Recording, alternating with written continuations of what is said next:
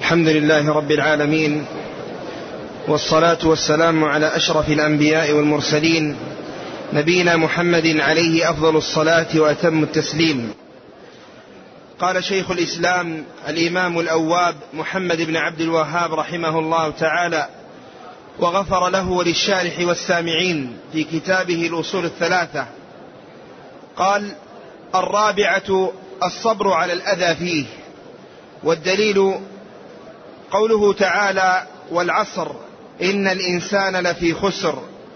إلا الذين آمنوا وعملوا الصالحات وتواصوا بالحق وتواصوا بالصبر.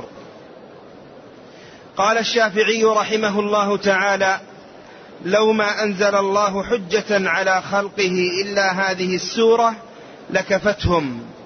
وقال البخاري رحمه الله باب العلم قبل القول والعمل. والدليل قوله تعالى فاعلم أنه لا إله إلا الله واستغفر لذنبك. فبدأ بالعلم قبل القول والعمل.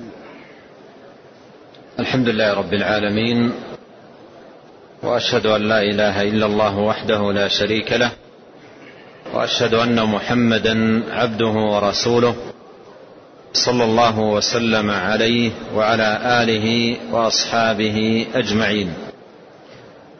أما بعد لما أنهى المصنف رحمه الله تعالى ذكر المسائل الأربعة وهي العلم والعمل والدعوة والصبر.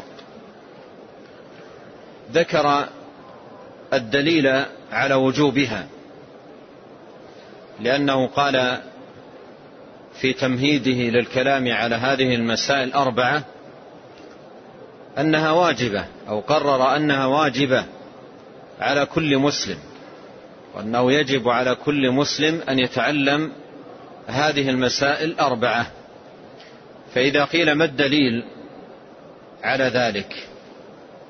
ذكر الدليل رحمه الله تعالى.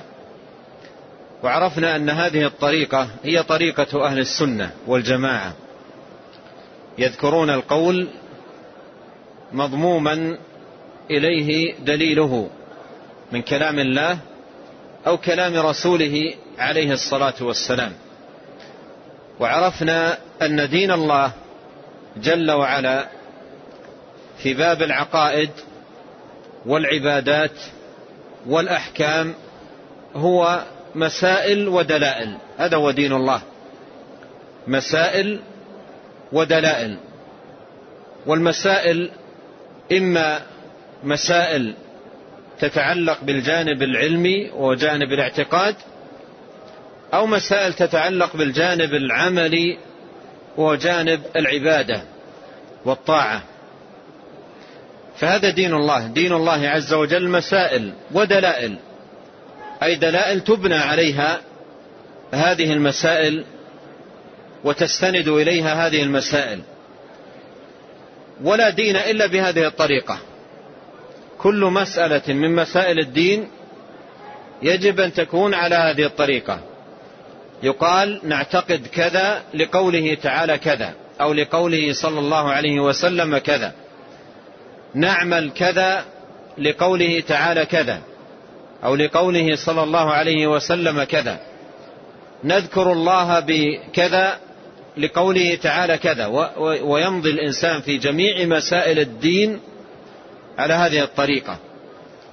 المسألة مع دليلها.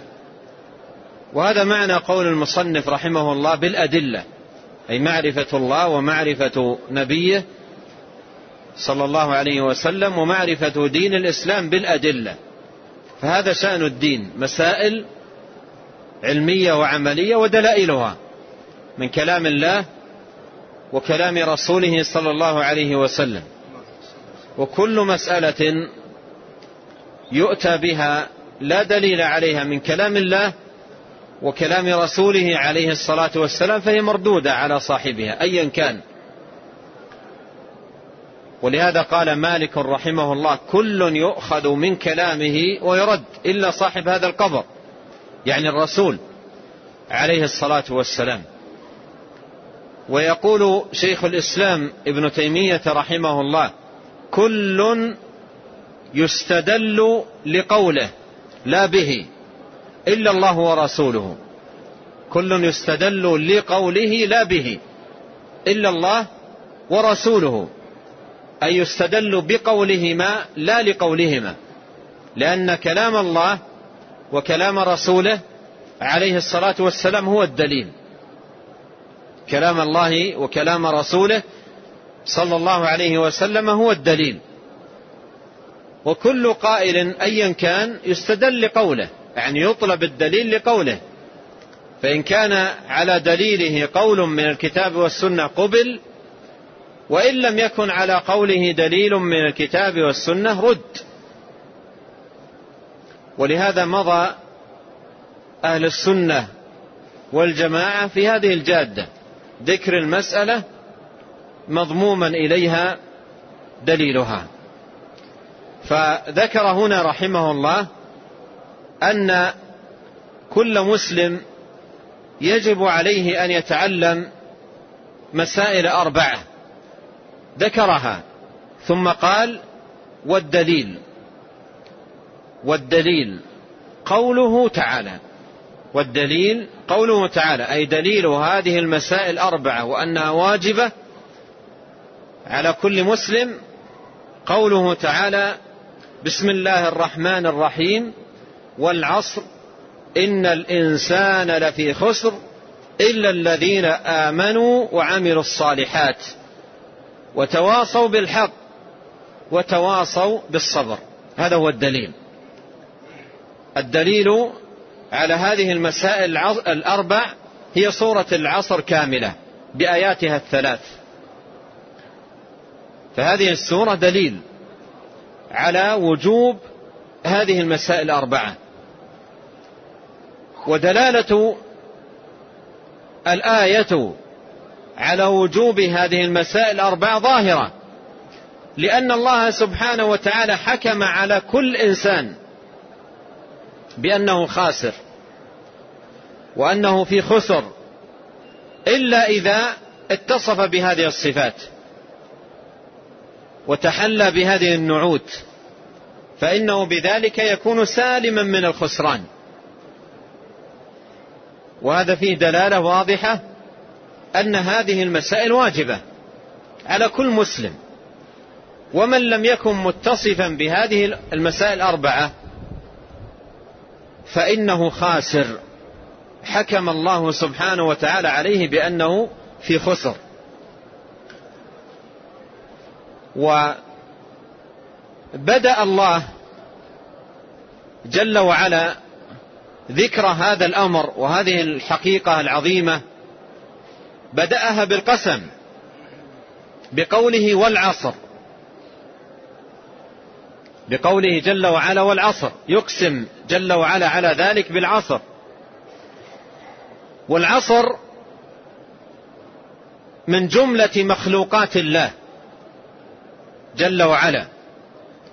فالله خلق الليل والنهار والسماء والجبال والأنهار والشمس والقمر. فالعصر من جملة مخلوقات الله جل وعلا. والله عز وجل له أن يقسم بما شاء من مخلوقاته.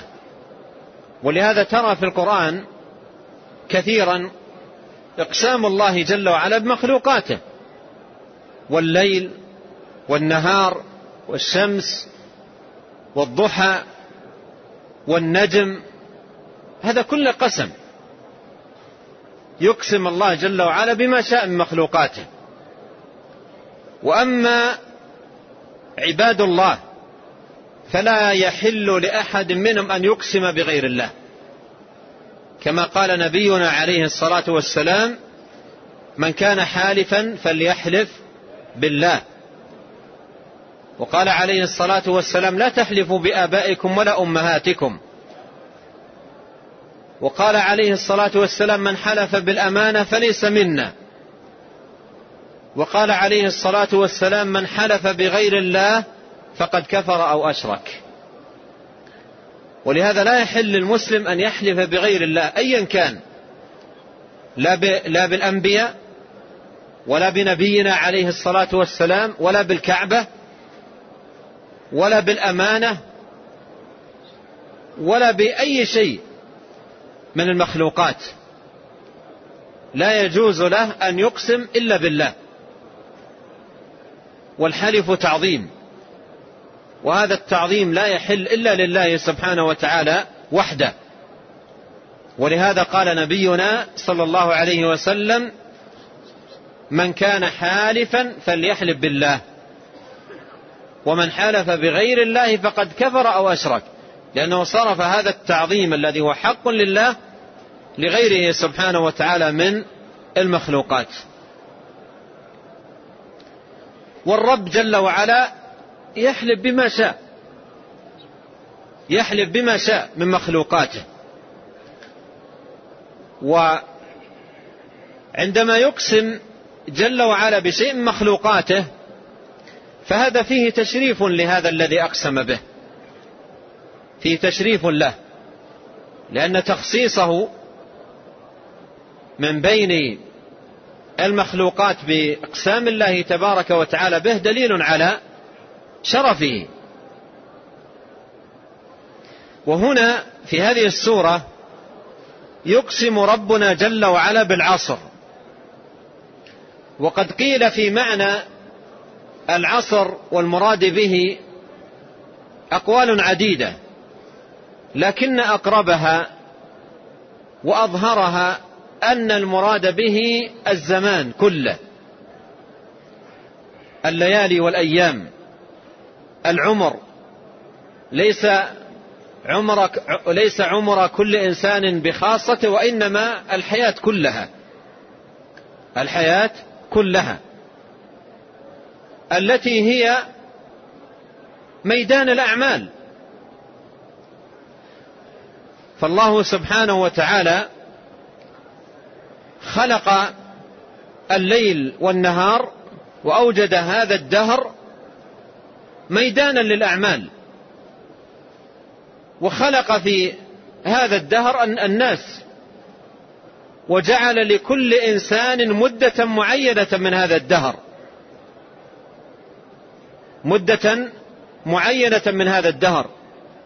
ولهذا قال بعض أهل العلم في موعظة له قال أيها الإنسان إنما أنت وقت. إنما أنت وقت. أنت زمان محدد. إذا انتهى وقتك وزمانك انتهت حياتك وانتهى عمرك. ولا تستقدم عن وقتك ساعة ولا تستأخر. فأنت وقت محدد. فإذا هنا قسم الله جل وعلا بالعصر ثم ذكره لخسر الإنسان إن لم يكن متصفا بهذه الصفات فيه التنبيه إلى أهمية العصر. في أهمية التنبيه إلى أهمية العصر. وأنه هو ميدان العمل. وأن فوات أي شيء من العصر الذي تعيشه هو فوات لحياتك أنت وخسران حقيقي لك. لأن أيامك في العصر تمضي سبهللا وتضيع سدى فتكون خاسرا. فإقسام الله جل وعلا بالعصر تنبيه إلى الاهتمام بالعصر والاهتمام بالوقت وعدم إضاعة الوقت وأن إضاعة الوقت من أعظم أسباب المقت وأعظم أسباب الخسران والحرمان. ففيه التنبيه إلى مكانة العصر. والعصر الذي هو تقلب الليل والنهار شأنه عجب. ولهذا بعضهم يقول عن الدهر يقولون أبو العجب. يقولون أبو العجب أو أبو العجائب. لأن الليل والنهار لم يزالا جديدين. لم يزالا جديدين. لكن كم ذهبت أمم؟ وكم هلك من أشخاص؟ وكم حصل من مصائب؟ وكم حصل من قوارع؟ وزلازل وفتن و آخره. والليل والنهار لم يزالا جديدين. أمم تذهب ودول تفنى وأشخاص يهلكون ومصائب تحل ولم يزال الليل والنهار جديدين. ولهذا من عجيب أمر الليل والنهار أنه متحرك لكنه أشبه ما يكون بالساكن. الليل والنهار لا يزال يتجدد ولم يزل الليل والنهار جديدين لكن أحوال الناس عجب في الليالي والأيام.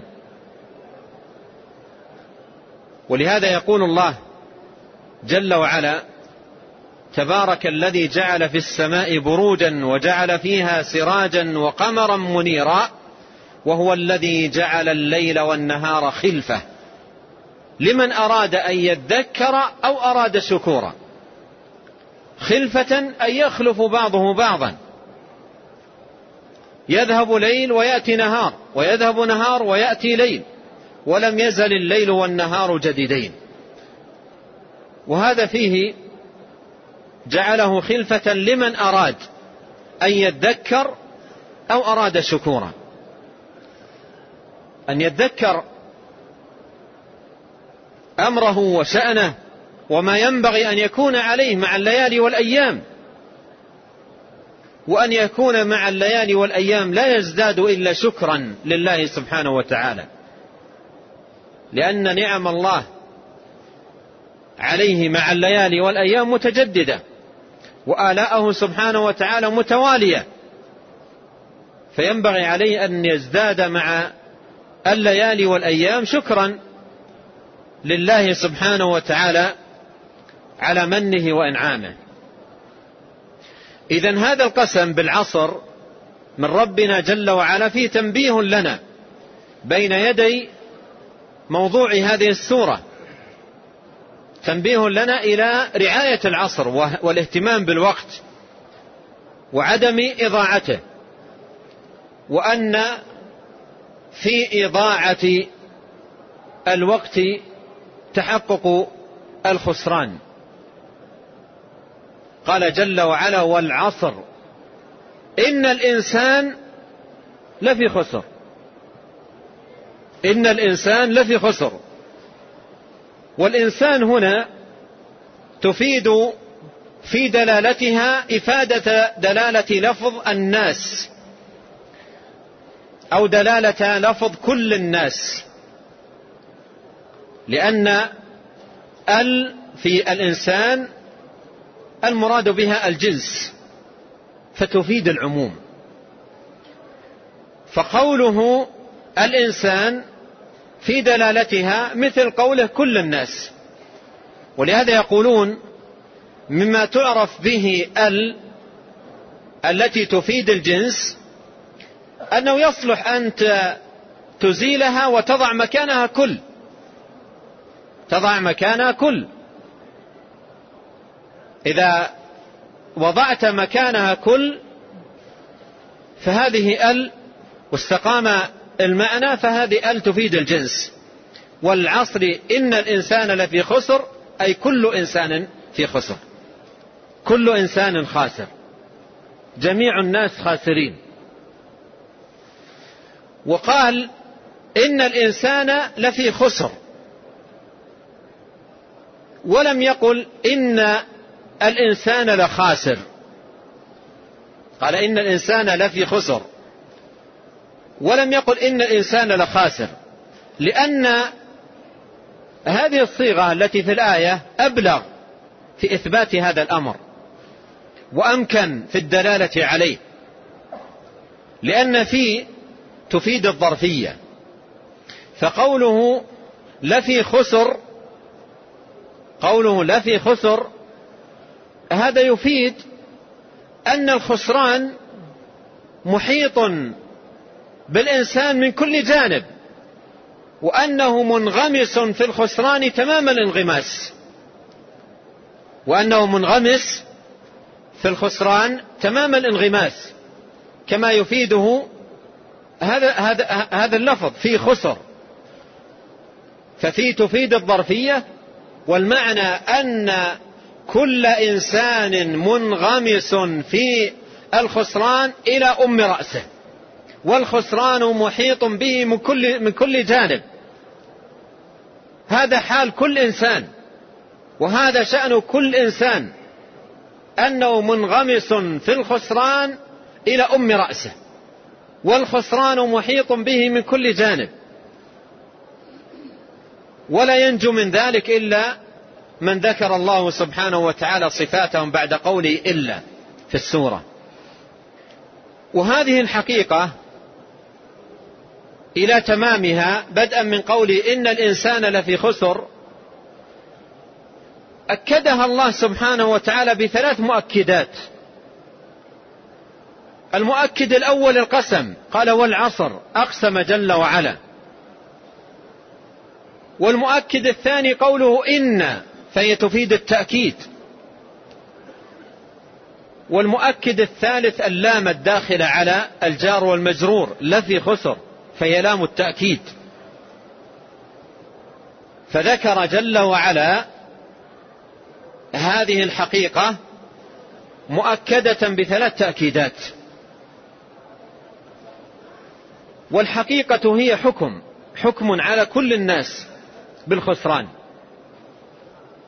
حكم على كل الناس بالخسران. وأن هذا الخسران لا يسلم منه إنسان أبدا كما كما يفيده العموم في هذه الآية. إلا من أكرمهم الله سبحانه وتعالى واتصفوا بالصفات الأربع المذكورة في هذه السورة. في قوله جل وعلا إلا يعني هؤلاء مستثنون. هؤلاء مستثنون.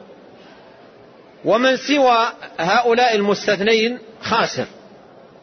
إلا الذين آمنوا وعملوا الصالحات وتواصوا بالحق وتواصوا بالصبر. ولكي يسلم الإنسان من الخسران لا بد أن يتصف بهذه الصفات الأربع مجتمعة. لا يكفي أن يتصف ببعضها.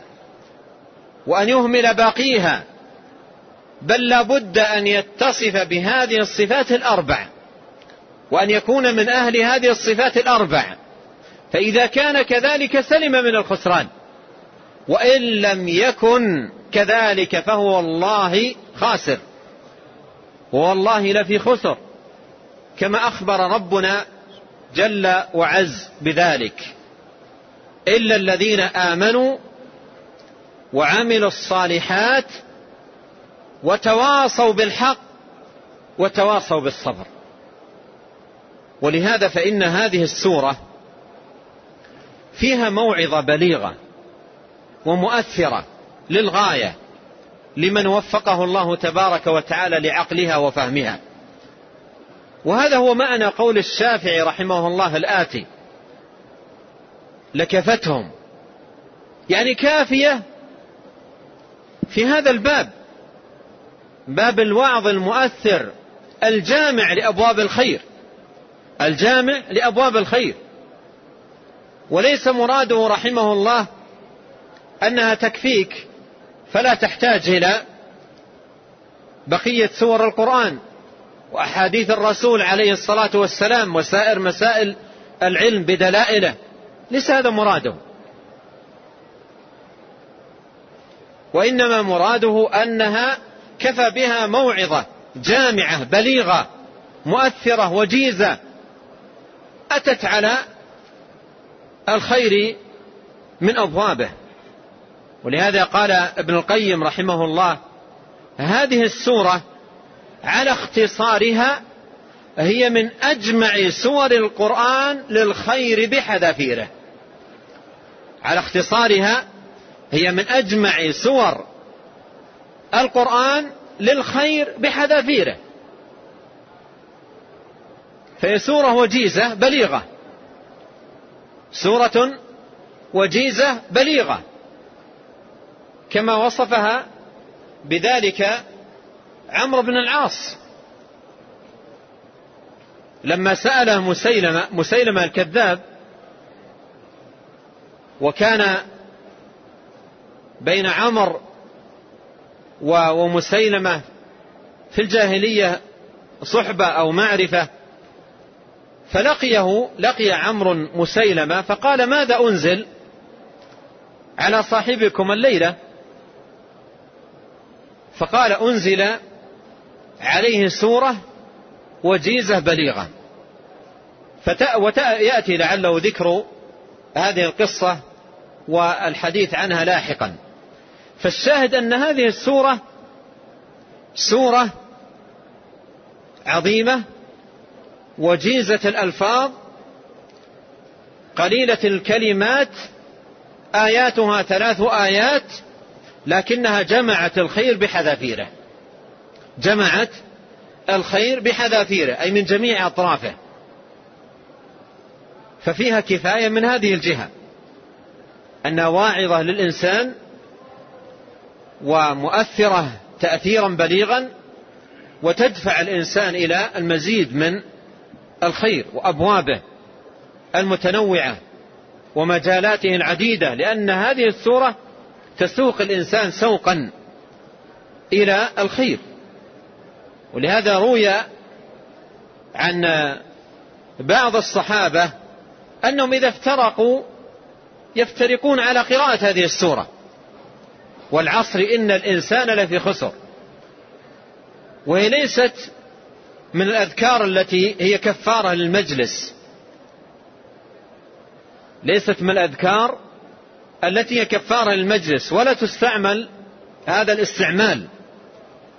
بل بعض مشايخنا عد هذا من البدع كالشيخ محمد العثيمين رحمه الله. لكنها من باب التذكير.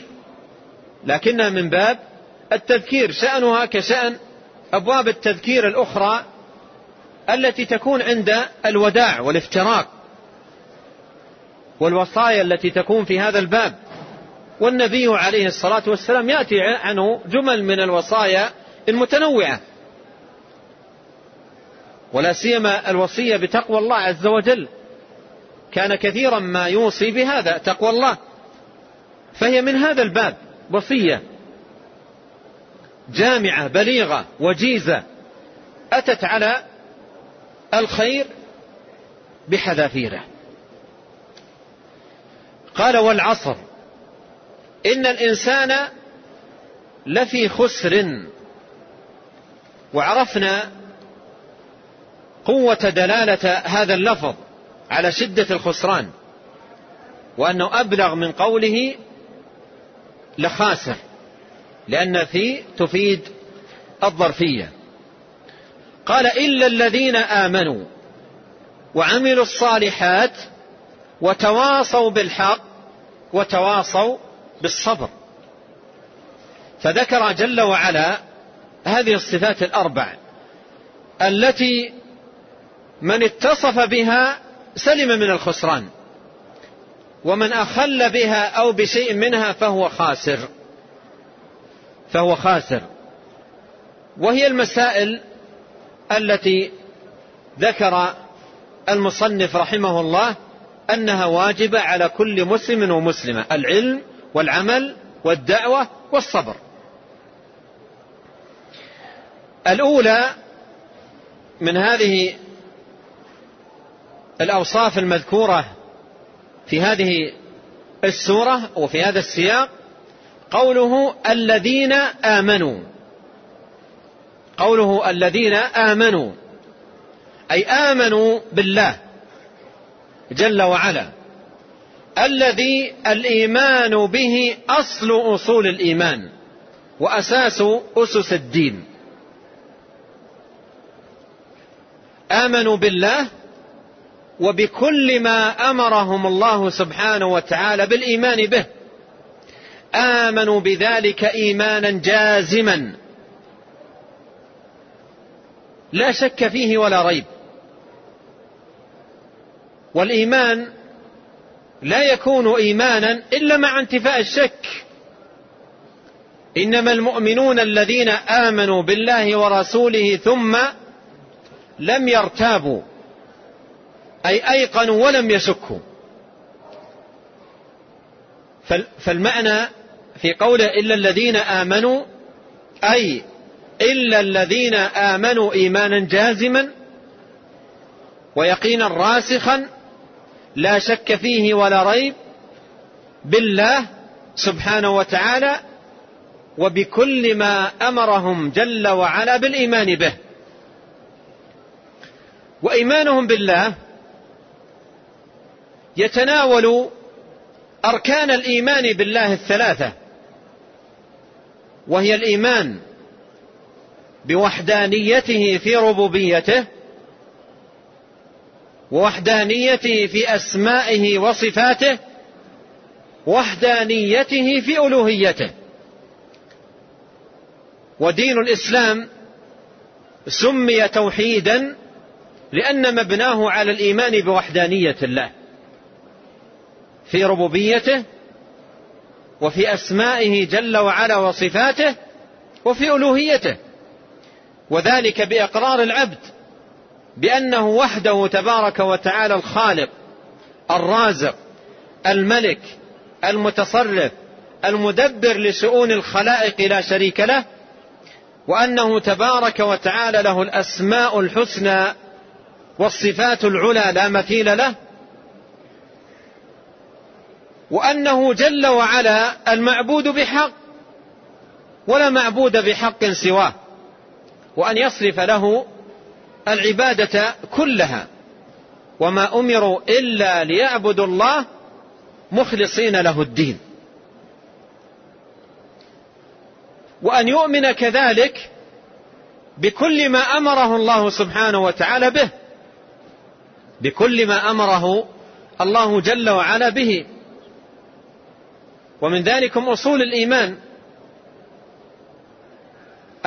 المجتمعة في حديث جبريل. عندما سأل النبي عليه الصلاة والسلام عن الإيمان قال أخبرني عن الإيمان. قال أن تؤمن بالله وملائكته وكتبه ورسله واليوم الآخر وأن تؤمن بالقدر خيره وشره. فهذه الأصول العظام من لم يؤمن بها أو شك فيها أو شك في بعضها فإنه خاسر لا محالة. حتى وإن عمل من الأعمال الصالحات شيئا كثيرا وأتى من أبواب البر والصلاح ابوابا كثيرة لا تفيده. خاسر لا محالة.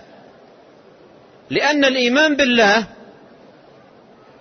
وبكل ما أمر سبحانه وتعالى عباده بالإيمان به هذا يعد أساس للسلامة من الخسران. وإذا خرب الأساس خرب ما بني عليه. وإذا بطل الأساس بطل ما بني عليه. ومن يكفر بالإيمان فقد حبط عمله. وهو في الآخرة من الخاسرين. وما منعهم أن تقبل منهم نفقاتهم إلا أنهم كفروا بالله وبرسوله. الكفر أساس الخسران. أساس الخسران في الدنيا والآخرة. ولأجل هذا بدأ به.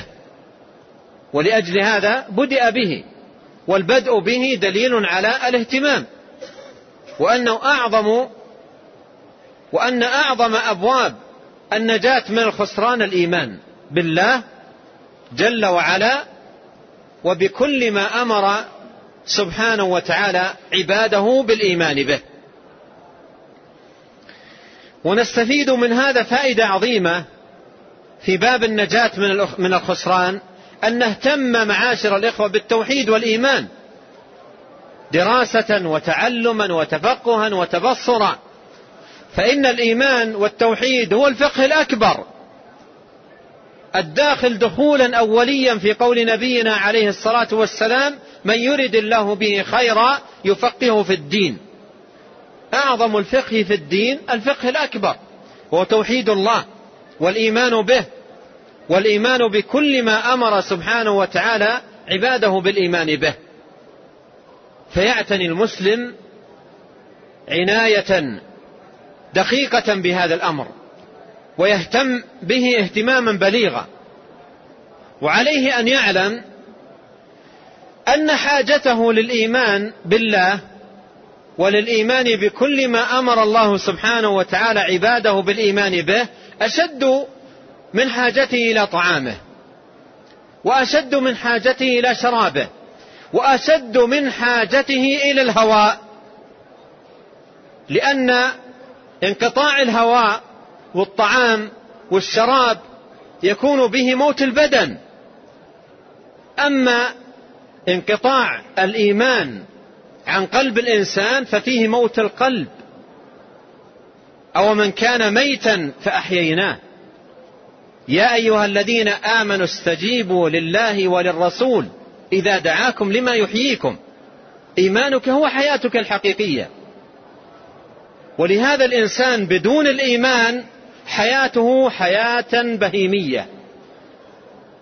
ولهذا قال الله سبحانه وتعالى عن الكفار إنهم إلا كالأنعام. الأنعام تستنشق الهواء وتأكل الطعام وتشرب الماء.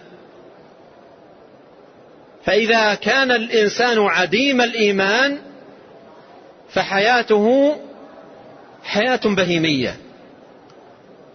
حياته حياة بهيمية. فحاجة الإنسان إلى الإيمان هي أعظم الحاجات. وضرورته إليه أعظم الضرورات. ولهذا يحتاج العبد إلى أن يزداد عناية ورعاية واهتماما بإيمانه أعظم من اهتمامه بطعامه وشرابه ولباسه وغير ذلك من حاجاته ومصالحه وضروراته لأن الحاجة إلى الإيمان هي أشد الحاجات والضرورة إليه هي أشد الضرورات وهو الأساس الذي تبنى عليه النجاة وتكون به السلامة من الخسران ويتحقق به للعبد الفلاح في الدنيا والآخرة. قال إلا الذين آمنوا إلا الذين آمنوا هذا الأمر الأول. وفي قوله إلا الذين آمنوا تنبيه إلى العلم الذي هو المسألة الأولى عند المصنف. إذ كيف يعرف الإيمان وكيف يعرف العمل إلا بالعلم؟ فالعلم النافع هو البوابة التي من خلالها يصل الإنسان إلى الإيمان الصحيح. وإلى العمل القويم وإلى حسن التقرب إلى الله جل وعلا. ولهذا كان أول الوحي نزولا على نبينا عليه الصلاة والسلام. اقرأ. أول ما نزل عليه الأمر بالقراءة. اقرأ لأن الوحي والإيمان والعلم والدين لا يمكن أن يعرف إلا بالعلم. لا بد من العلم من أجل الإيمان من أجل العبادة من أجل العمل من أجل الطاعة. ولهذا قال عليه الصلاة والسلام من سلك طريقا يلتمس فيه علما سهل الله له به طريقا إلى الجنة. فالجنة لا تنال إلا بالإيمان والعمل الصالح والإيمان والعمل الصالح لا يعرف إلا بالعلم النافع. ولهذا كان نبينا عليه الصلاة والسلام كل يوم بعد صلاة الصبح كما ثبت في المسند والسنن يقول اللهم إني أسألك علما نافعا وعملا متقبلا ورزقا طيبا. يبدأ عليه الصلاة والسلام بسؤال الله العلم النافع. لأنه بدون العلم النافع لا يمكن أن تميز بين عمل صالح وطالح. ولا بين رزق طيب وخبيث ولا بين اعتقاد صحيح وفاسد. فالعلم هو الذي يميز به المسلم الأمور. العلم نور وضياء. كذلك أوحينا إليك روحا من أمرنا. ما كنت تدري ما الكتاب ولا الإيمان ولكن جعلناه نورا. نهدي به من نشاء من عبادنا. العلم نور. وضياء لصاحبه والجهل والجهل ظلمات. فإذا الآية فيها دلالة على العلم. في قوله إلا الذين آمنوا. لا, مصير لا سبيل إلى معرفة الإيمان ومعرفة حقائق الدين وشرائع الإسلام إلا بالعلم النافع. والعلم النافع هو المستمد من كتاب الله وسنة نبيه. صلوات الله وسلامه عليه. قال إلا الذين آمنوا وعملوا الصالحات. هذا الأمر الثاني. وعملوا الصالحات. والمراد بالصالحات هي العبادات المقربة إلى الله سبحانه وتعالى. والعمل الصالح هو ما شرعه الله وأمر به عباده. ولهذا ليس هناك عمل صالح يتقرب به إلى الله جل وعلا إلا ما شرع. فهذا هو العمل الصالح. فمن تقرب إلى الله بعمل يرى هو أنه صالحا ولم يشرعه الله لا يقبله الله منه ولا يكون معدودا في الأعمال الصالحة المقربة إلى الله. لأن العمل الصالح هو المشروع المأذون به. في الكتاب والسنة. حسب. وما زاد على ذلك مما أوجده الناس ليس معدودا في العمل الصالح بل هو معدود في سيئات الأعمال. وقد قال نبينا عليه الصلاة والسلام في هذا قولا واضحا من عمل عملا ليس عليه أمرنا فهو رد أي مردود على صاحبه غير مقبول منه. ولو واصل فيه صاحبه الليل والنهار فهو غير مقبول منه بل هو خاسر. ولهذا قال الله سبحانه قل هل ننبئكم بالأخسرين أعمالا؟ يعني يعملون ولكن خاسرون يعملون وهم خاسرون. قل هل ننبئكم بالأخسرين أعمالا؟ الذين ضل سعيهم في الحياة الدنيا وهم يحسبون أنهم يحسنون صنعا. يعني يعمل ويقدم أعمالا ويأتي بقربات لكن لا تقبل منه وترد عليه ويكون في جملة الخاسرين. لما؟ لافتقاد شرط قبول العمل. والعمل لا يقبل إلا بشرطين ولا يكون معدودا في الأعمال الصالحة إلا بهما. الإخلاص للمعبود والمتابعة للرسول عليه الصلاة والسلام. ولهذا قال عليه الصلاة والسلام في الدعاء اللهم عني على ذكرك وشكرك وحسن عبادتك. العبادة لا تقبل إلا إذا اتصفت بالحسن. والحسن لا يكون وصفا للعبادة إلا بالإخلاص والمتابعة. ولهذا قال الفضيل بن عياض رحمه الله في قوله تعالى ليبلوكم أيكم أحسن عملا قال أخلصه وأصوبه.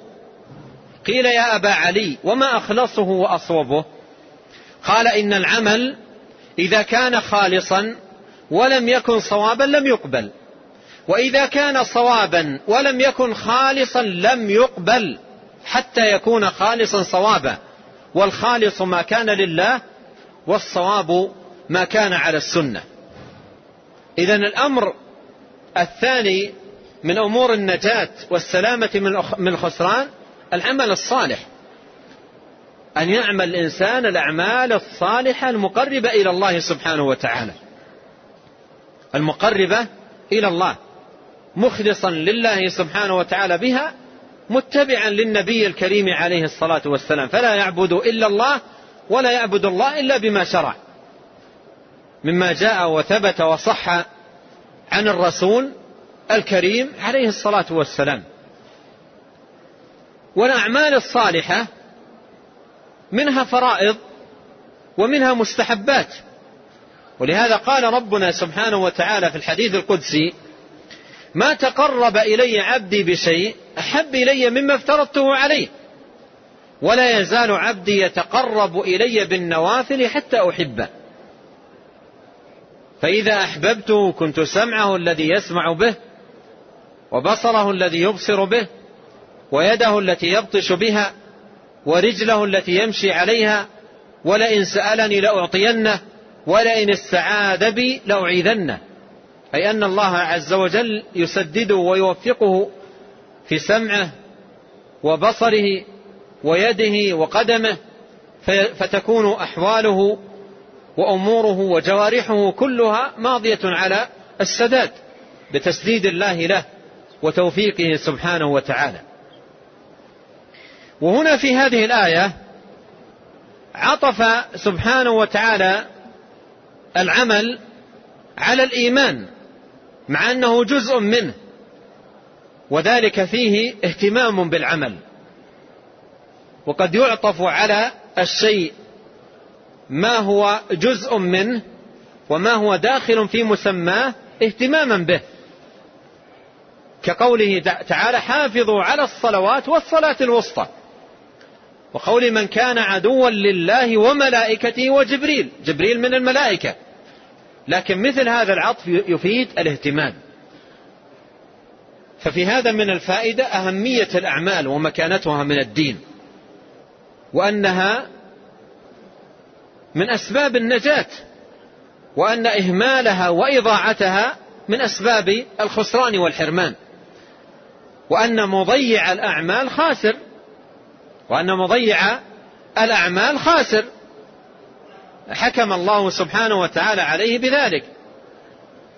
إلا الذين آمنوا وعملوا الصالحات فهذا فيه الاهتمام بالأعمال الصالحة والعناية بها والمحافظة عليها والمواظبة عليها الأمر الثالث قال وتواصوا بالحق. وتواصوا بالحق. نقل عن ابن عباس رضي الله عنهما وعن غيره قال تواصوا بالحق أي التوحيد. تواصوا بالحق أي التوحيد. وقيل تواصوا بالحق. أي تواصوا بدين الله عز وجل. أمرا بالمعروف ونهيا عن المنكر. والآية عامة تتناول ذلك كله. تواصوا بالحق أي بكل ما أمرهم الله سبحانه وتعالى به وكل ما دعاهم إليه من فعل المأمورات التي أعظمها التوحيد وترك المنهيات التي أخطرها الشرك. فيدخل في قوله وتواصوا بالحق التواصي بالتوحيد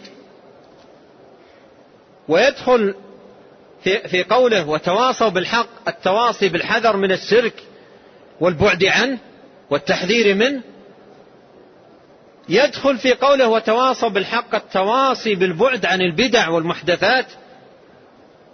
يدخل في التواصي بالحق التواصي بالبعد عن الكبائر والمعاصي والآثام. يدخل في التواصي بالحق التواصي بالفرائض والطاعات المقربات إلى الله جل وعلا. يدخل في التواصي بالحق التواصي بالرغائب والنوافل والعبادات التي تساند الإنسان وتسدد الإنسان وتجبر ما عند الإنسان من نقص في أعماله. كل ذلكم داخل تحت قوله وتواصوا بالحق. وهذا فيه أهمية الدعوة إلى الله وأنها ضرورة ضرورة وواجب ديني. على كل مسلم يريد لنفسه النجاة من الخسران الدعوة إلى الله سبحانه وتعالى وظيفة كل مسلم. ليست وظيفة بعض الناس هي وظيفة كل مسلم. أن يكون داعيا إلى الله سبحانه وتعالى آمرا بالمعروف ناهيا عن المنكر وكل بحسبه وكل على قدر استطاعته. من رأى منكم منكرا فليغيره بيده فإن لم يستطع فبلسانه فإن لم يستطع فبقلبه. وذلك أضعف الإيمان. ولهذا المسلم مطلوب مطلوب أن يكون داعيا إلى الله جل وعلا. داعيا إلى الله جل وعلا. وأن تكون دعوته إلى الله لا إلى نفسه. وأن تكون دعوته إلى الله بالبصيرة لا بالجهل. وهذا أيضا فيه الاهتمام بالعلم قبل الدعوة. كما قال عمر بن عبد العزيز رحمه الله من دعا بغير علم كان ما يفسد أكثر مما يصلح. كان ما يفسد أكثر مما يصلح. ولهذا المسلم يحتاج أن يكون دائما يتعلم ويعلم يتفقه ويفقه. يعرف الحق ويعمل به ويدعو إليه. وإذا رأى منكر نصح على قدر استطاعته ويجتهد لكن ليحذر أشد الحذر أن يدعو إلى الله عز وجل بجهل. فهذا من أخطر ما يكون. لأن النبي عليه الصلاة والسلام قال ومن دعا إلى ضلالة كان عليه من الإثم مثل آثام من تبعه لا ينقص من آثامهم شيء. ولهذا دعاة الضلالة يتحملون آثامهم وآثام أتباعهم إلى يوم القيامة. فالدعوة إلى الله بغير بصيرة هذه جناية على النفس وجناية على الناس. قد قال نبينا عليه الصلاة والسلام إن أخوف ما أخاف على أمتي الأئمة المضلين. الأئمة المضلين هم الدعاة إلى الدين بغير بصيرة وبغير هدى من الله. إما بالأهواء أو بالآراء أو بغير ذلك. وهذا من أخطر ما يكون على الناس وأشد ما يكون ضررا. ولهذا لاحظ الأمور جاءت في الآية مرتبة. جاءت في الآية مرتبة. ويأتي بها العبد في حياته على ترتيبها في الآية. إلا الذين آمنوا وعملوا الصالحات وتواصوا بالحق. تواصين بالحق بعد إيمانهم وعلمهم وعملهم بالصالحات. أما الذي يعبد الله بالبدع إذا دعا سيدعو إلى ماذا؟ سيدعو إلى بدع محدثات يبوء بإثم نفسه وإثم من تبعه. فإذا تكون المسألة بهذا الترتيب وبهذا التدرج في الآية. إيمان مبني على علم صحيح وعمل صالح مبني على اتباع واقتداء بالنبي الكريم عليه الصلاة والسلام يأتي بعد ذلك الدعوة والتواصي بالحق. والتواصي بالحق. الذي هو عائد إلى الإيمان والعمل الصالح. عائد إلى الإيمان والعمل الصالح. الحق والحق هو دين الله. جل وعلا. قال الله ذلك بأن, بأن الله هو الحق. وأن ما يدعون من دونه هو الباطل. فالله من أسماء الحق ودينه حق والنبي صلى الله عليه وسلم حق والساعة حق فيدعو إلى هذا العبد. بعد أن يؤمن ويعمل يدعو إلى الحق يدعو إليه على بصيرة. قال إلا الذين آمنوا وعملوا الصالحات وتواصوا بالحق وتواصوا بالصبر وتواصوا بالصبر. وهذا فيه مقام الصبر ومكانته من الدين. وأن مقام الصبر في الدين مقام عظيم. إذ أنت تحتاج إلى الصبر في الدين كله. وتفتقر إلى الصبر في أمورك كلها.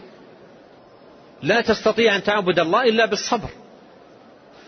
ولا تستطيع أن تترك ما حرم الله إلا بالصبر.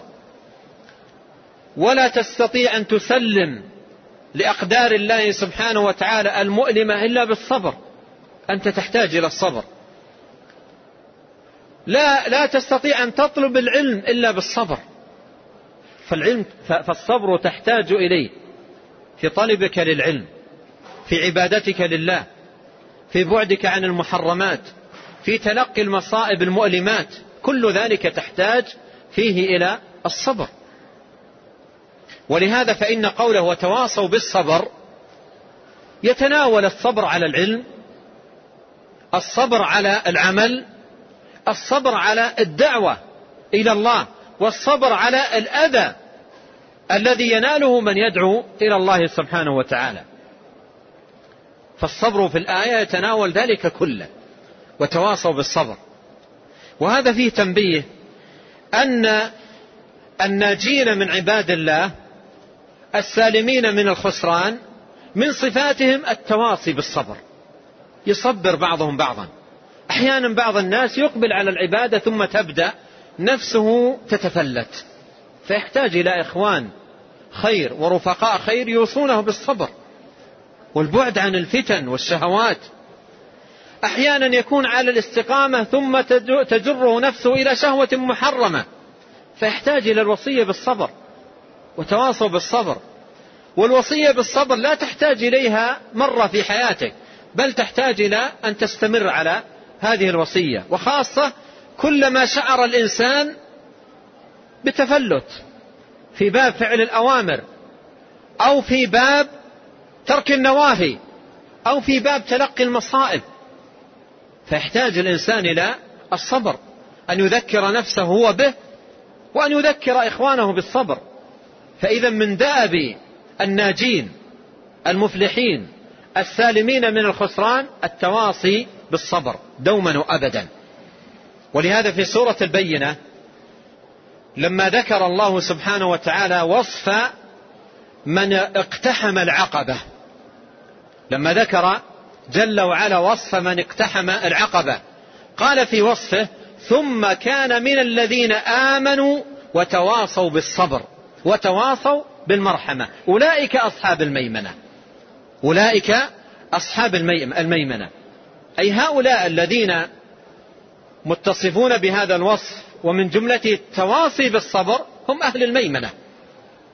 فالوصية بالصبر ينبغي أن تكون وصية دائمة مستمرة بين المسلمين. يوصون بعضا بالصبر على الصلاة وأمر أهلك بالصلاة واصطبر عليها. يا أيها الذين آمنوا اصبروا وصابروا ورابطوا واتقوا الله لعلكم تفلحون. فيحتاج العبد إلى أن يتحلى هو في نفسه بالصبر وأن يكون أيضا يوصي إخوانه به يوصيهم بالصبر على العبادات. الآن كم يحتاج الناس وطلاب العلم إلى الوصية بالصبر على صلاة الفجر؟ أليست صلاة الفجر تضيع كثيرا الآن؟ كم يحتاج الناس إلى الوصية بالصبر عليها؟ كم تضيع؟ كم يهملها الناس؟ كم يفرطون في واجبات وفرائض؟ كم تتخطفهم شبهات وأهواء؟ فما أحوج المسلمين للنجاة من الخسران إلى الصبر والتواصي بالصبر حتى تبقى استقامتهم تدينهم محافظتهم على طاعة الله سلامتهم. المسلم يحتاج إلى إخوانه يحتاج إلى إخوان الخير ورفقاء الصلاح ويصبر معهم واصبر نفسك مع الذين يدعون ربهم. بالغداة والعشي. فإذا مقام الصبر مقام عظيم جدا من الدين.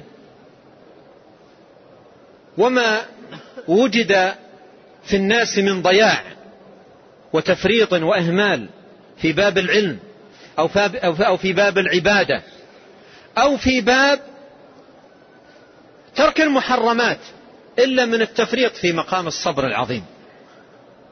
ولهذا نحتاج أن نقرأ ونتواصى بالصبر كثيرا ونقرأ سير أئمة الصابرين أنبياء الله ورسله. واصبر كما صبر أولي العزم من الرسل. نحتاج إلى ذلك.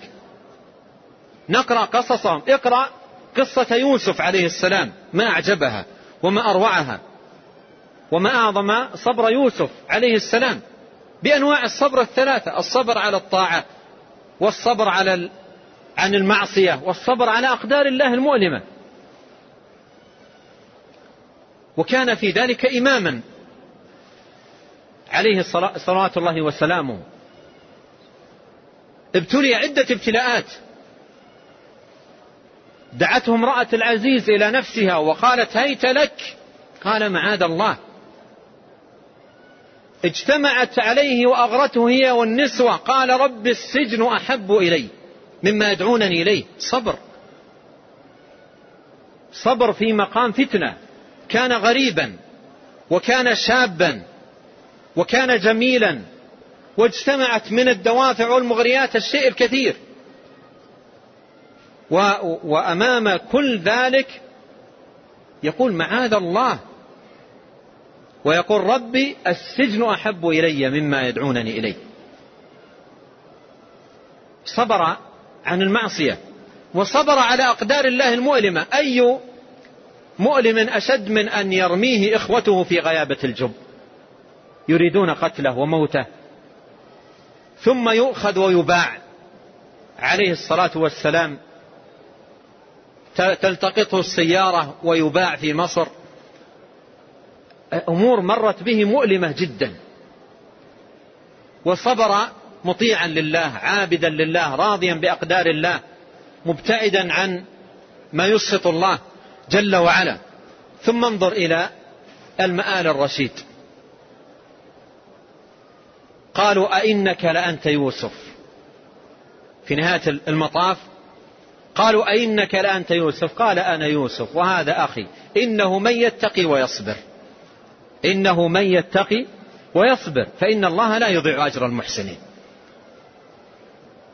فالصبر أمر يحتاج إليه المسلم في حياته كلها. وخاصة في زماننا هذا الذي تلاطمت فيه أمواج الفتن وتكاثرت فيه أبواب الفساد وأخذت تعصف بالناس في كل صوب وتجرف العقول الأفكار الأخلاق الأديان. فيحتاج الإنسان إلى الصبر والتواصي به أشد الحاجة ليسلم من الخسران. ولهذا ذكر الله سبحانه وتعالى صفة الناجين من الخسران أنهم يتواصون بالصبر بالصبر على العلم بالصبر على العمل والعبادة بالصبر على الدعوة إلى الله سبحانه وتعالى.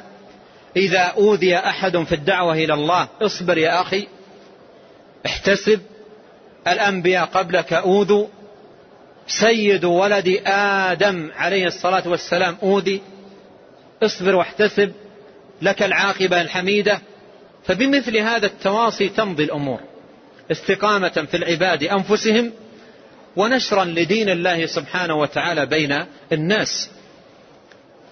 فما أشد حاجة الإنسان ليسلم من الخسران إلى إلى ذلك. قال وتواصوا بالحق وتواصوا بالصبر. هذه السورة العظيمة جمع فيها ربنا سبحانه وتعالى أسباب النجاة من الخسران. ولا ينجو عبد من الخسران إلا إذا جمع لنفسه هذه الأوصاف. وجاهد نفسه على تحقيقها وتتميمها ليكون ناجيا من الخسران. وإلا فإن ربنا عز وجل أقسم أن كل إنسان خاسر. والعصر إن الإنسان لفي خسر. إلا الذين آمنوا وعملوا الصالحات وتواصوا بالحق وتواصوا بالصبر. ثم نقل المصنف رحمه الله تعالى عن عن الشافعي كلاما في الثناء وتعظيم هذه السورة.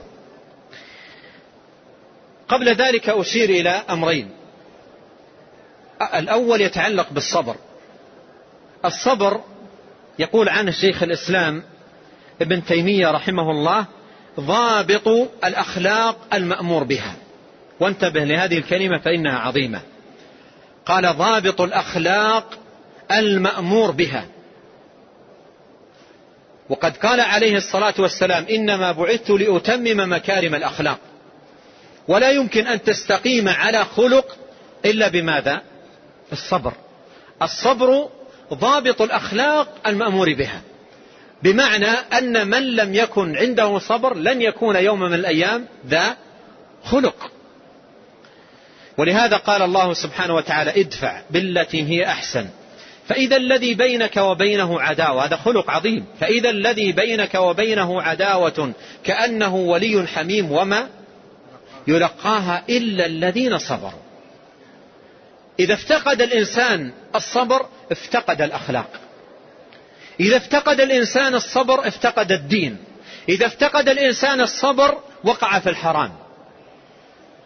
إذا افتقد الإنسان الصبر تخطفه اللئام. ولهذا يحتاج الإنسان إلى الصبر في جميع أبواب الدين وفي جميع أموره وشؤونه. الأمر الثاني ابن القيم رحمه الله أعطى خلاصة تستفاد من هذه السورة العظيمة. قال فيها رحمه الله الكمال كما الكمال أي في الإنسان الكمال أن يكون الشخص كاملا في نفسه مكملا لغيره. الكمال أن يكون الشخص كاملا في نفسه مكملا لغيره. وكماله أي في نفسه بإصلاح قوتيه العلمية والعملية وكماله في نفسه بإصلاح قوتيه العلمية والعملية. وإصلاحك قوتك العلمية هذا في قول إلا الذين آمنوا. وإصلاحك لقوتك العملية بقوله وعملوا الصالحات. وتكميلك للآخرين قال وتواصوا بالحق وتواصوا بالصبر. فجمعت هذه السورة ما يكون به كمال الإنسان وهو أن يكمل في نفسه إيمانا وعملا وأن يسعى في تكميل الآخرين نصحا للعباد ودعوة إلى الحق ورحمة بالخلق ونصحا لدين الله تبارك وتعالى. بعد ذلك نقل المصنف رحمه الله كلمة عظيمة للإمام الشافعي قال فيها لو ما أنزل الله حجة على خلقه إلا هذه السورة لكفتهم. لو ما أنزل الله حجة على خلقه إلا هذه السورة لكفتهم. يظهر أن هذه الكلمة المنقولة عن الشافعي منقولة عنه بالمعنى. فقد يكون الشيخ رحمه الله وقف عليها في بعض المصادر منقولة عنه بالمعنى. وأما لفظ كلام الشافعي كما في مصادر عديدة نقلته عنه ومنها مناقب الشافعي رحمه الله لفظه لو فكر الناس في هذه السورة لكفتهم.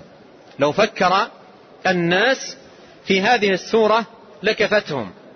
ولهذا سمعت مرة آه، شيخنا الشيخ حماد الأنصاري رحمه الله تعالى يقول لقد بحثنا وفتشنا كثيرا عن هذه الكلمة بهذا اللفظ. لقد بحثنا وفتشنا كثيرا عن, عن هذه الكلمة بهذا اللفظ فلم نجدها. وقد وجدتها في مناقب الشافعي للبيهقي وغيره بأسانيد رائعة بلفظ لو فكر الناس في هذه السورة لكفتهم. انتهى كلامه رحمه الله. وهذه كلمة عظيمة جدا من الإمام الشافعي رحمه الله في بيان مكانة هذه السورة وعظيم شأنها.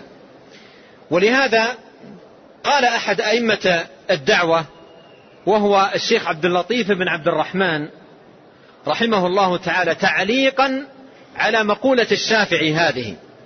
لماذا قال الشافعي لكفتهم؟ لماذا قال لكفتهم؟ قال رحمه الله قلت لأنها تتضمن الأصول الدينية والقواعد الإيمانية والشرائع الإسلامية والوصايا المرضية. فهذا كله جمعته هذه السورة الوجيزة البليغة. هل معنى ذلك؟ هل معنى قول أنها لكفتهم؟ هل معنى ذلك أنها تغني عن دراسة أمور الشريعة؟ وتغني عن الفقه في الدين؟ وتعلم الأحكام ومسائل الدين؟ هل هذا معنى كلامه؟ هل هذا هو المراد؟ الجواب لا. لكن المراد به كما أوضحت أن أنها كفى بها واعظا جامعا موجزا بليغا في الحث على العلم والعمل والدعوة والصبر. كفى بها دلالة على ذلك. ليس المراد أنها كافية آه، في ومغنية للإنسان عن طلب العلم. ولهذا الشيخ عبد اللطيف نقل له كلام شخص يوصي صاحبه كتب لصاحبه وصية وكأن صاحبه أراد أن يرحل في طلب العلم على العلماء وعلى المشايخ.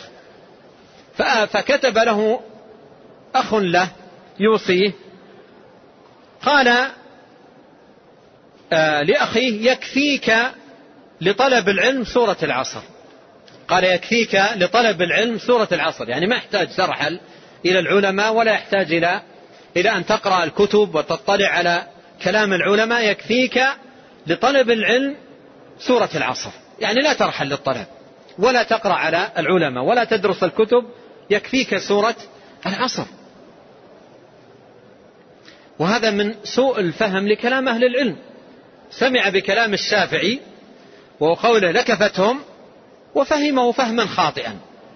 فكتب الشيخ عبد اللطيف رحمه الله كلاما في رد هذه المقالة وبيانا لمراد كلام الشافعي رحمه الله.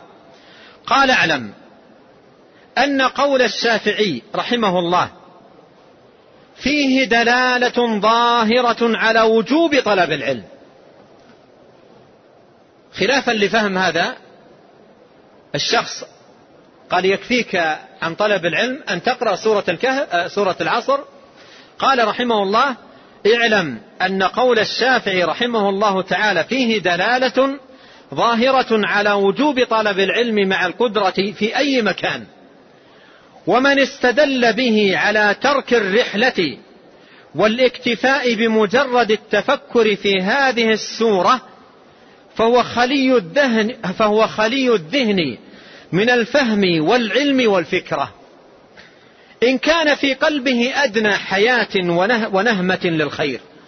لأن الله افتتحها بالإقسام بالعصر الذي هو زمن تحصيل الأرباح للمؤمنين وزمن الشقاء والخسران للمعرضين الضالين وطلب العلم ومعرفته من قصد به العبد ما وطلب العلم ومعرفته ما قصد به ما قصد به العبد من الخطاب الشرعي أفضل الأرباح وعنوان الفلاح والإعراض عن ذلك علامة الإفلاس والإبلاس. فلا ينبغي للعاقل العارف أن يضيع أوقات عمره وساعات دهره إلا في طلب العلم النافع والميراث المحمود كما قيل في المعنى شعرا أليس من الخسران أن الليالي تمر بلا نفع وتحسب من عمري؟ انتهى كلامه رحمه الله تعالى وفيه إيضاح وافي وبيان شافي لمراد الإمام الشافعي رحمه الله تعالى من مقولته لو فكر الناس في هذه السورة لكفتهم. بعد ذلك نقل رحمه الله نقلا عن الإمام البخاري. كم بقي من الوقت؟ على الأذان. آه ذكرت لكم قصة عمرو ابن العاص عندما لقي مسيلمة الكذاب. عندما عندما لقي مسيلمة الكذاب ويقال ذكر بعض أهل العلم أن لقاء عمرو هذا بمسيلمة قبل أن يسلم عمرو. قبل أن يسلم عمرو بن العاص. وبعض أهل العلم رجح أن, أن هذا اللقاء كان بعد إسلام عمرو بن العاص. والقصة أن عمرو بن العاص لقي مسيلمة الكذاب. كما ذكر في تفسير ابن كثير وتاريخه وفي كتب التاريخ والأخبار. لقيه فقال مسيلمة لعمر ماذا أنزل على صاحبكم الليلة؟ أو ماذا أنزل عليه في هذا الزمان أو في هذا الوقت؟ قال أنزل عليه سورة وجيزة بليغة. أنزل عليه سورة وجيزة بليغة. قال وما هي؟ فتلا عليه سورة العصر. تلا عليه سورة العصر. ووصفها عمر بأنها وجيزة بليغة. وجماعة من أهل العلم يقولون أن هذا كان منه قبل أن يسلم. فيصف هذه السورة بهذه الصفة وكان وقتها من عباد الأوثان على قول من أقوال أهل العلم. ويصفها يصفها بهذه الصفة وجيزة بليغة. فلما سمع مسيلمة الكذاب السورة إلى تمامها فكر قليلا ثم قال وأنا أنزل علي مثلها وأنا أنزل علي مثلها. فقال وماذا أنزل عليك؟ قال يا وبر يا وبر إنما أنت بطن وصدر. وباقيك نقر وحفر. إيش رأيك يا عمر يقول؟ ما رأيك يا عمر بعد ما ذكر له هذا الذي أنزل قال ما رأيك يا عمر؟ قال والله إنك تعلم أني أعلم أنك كاذب. والله إنك تعلم أني أعلم أنك كاذب. يعني ما احتاج تسأل. ولهذا ابن كثير يقول ففرق بين وحي الرحمن ووحي الشيطان مع أنه كان وقتها من عباد الأوثان. فرق بين الوحيين. وأيضا مما ينقل في هذا الباب أن ابن عباس رضي الله عنهما أتاه أحد التابعين أو أحد الأشخاص وقال له إن مسيلمة زعم البارحة أنه أوحي إليه نزل عليه الوحي. إن مسيلمة زعم أنه نزل عليه الوحي. قال ابن عباس رأسا صدق. صدق. فالرجل ارتاب. مسيلمة أوحي إليه. وابن عباس رضي الله عنه حبر الأمة يقول صدق. فارتاب الرجل. قال نعم صدق. وإن الشياطين ليوحون إلى أوليائهم. صدق أوحى إليه الشيطان. هذا وحي الشيطان. هنا نأخذ عبرة. هذا الكلام الممجوج السقيم الركيك السقيم السيء وجد له أتباع وهم خلق. ولهذا ننتبه لقول إمام الحنفاء رب إنهن أضللن كثيرا من الناس.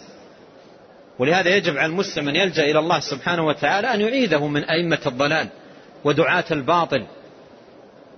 وأن يبتلى بشيء من ذلك ويسأل الله عز وجل دائما وأبدا أن يهديه إلى الحق وأن يرشده إليه وأن يدله إلى الصواب وأن يعيده من الفتن ومن البدع ومن الأهواء ما ظهر منها وما بطن. وكان شيخ الإسلام بن تيمية رحمه الله كثيرا ما يوصي بهذا الدعاء اللهم رب جبريل وميكائيل وإسرافيل فاطر السماوات والأرض عالم الغيب والشهادة أنت تحكم بين عبادك فيما كانوا فيه يختلفون. اهدني لما اختلف فيه من الحق بإذنك. إنك تهدي من تشاء إلى صراط مستقيم. ولهذا أحيانا يرى الإنسان عقول تضل فيها ذكاء ولكن تضل وتنحرف بسبب دعاة الباطل وتزيينهم للباطل وتزويقهم له. فيجب على المسلم أن يحرص على سعادة نفسه وسلامتها من الخسران وأن تعظم عنايته بهذه السورة العظيمة سورة العصر أن يقرأها متدبرا معانيها متأملا في دلالاتها وأن يراجع كلام أهل العلم في كتب التفسير المعتمدة في بيان مضامين هذه السورة العظيمة لتكون له بوابة للخير ومدرجا للفلاح ومرتقا للرفعة والسلامة من الخسران. والمعين على ذلك كله والموفق هو الله وحده لا شريك له. فنسأله جل وعلا بأسمائه الحسنى وصفاته العلى وبأنه الله الذي لا إله إلا هو الذي وسع كل شيء رحمة وعلما أن يهدينا جميعا إليه صراطا مستقيما وأن يعيذنا من سبيل الأخسرين وأن يسلك بنا سبيل المتقين المؤمنين المحتسبين الصابرين وأن يصلح لنا ديننا الذي هو عصمة أمرنا وأن يصلح لنا دنيانا التي فيها معاشنا وأن يصلح لنا آخرتنا التي فيها معادنا وأن يجعل الحياة زيادة لنا في كل خير والموت راحة لنا من كل شر وأن يغفر لنا ولوالدينا ولمشايخنا وللمسلمين والمسلمات والمؤمنين والمؤمنات الأحياء منهم والأموات. إنه تبارك وتعالى غفور رحيم جواد كريم وصلى الله وسلم على عبد الله ورسوله نبينا محمد وآله وصحبه أجمعين.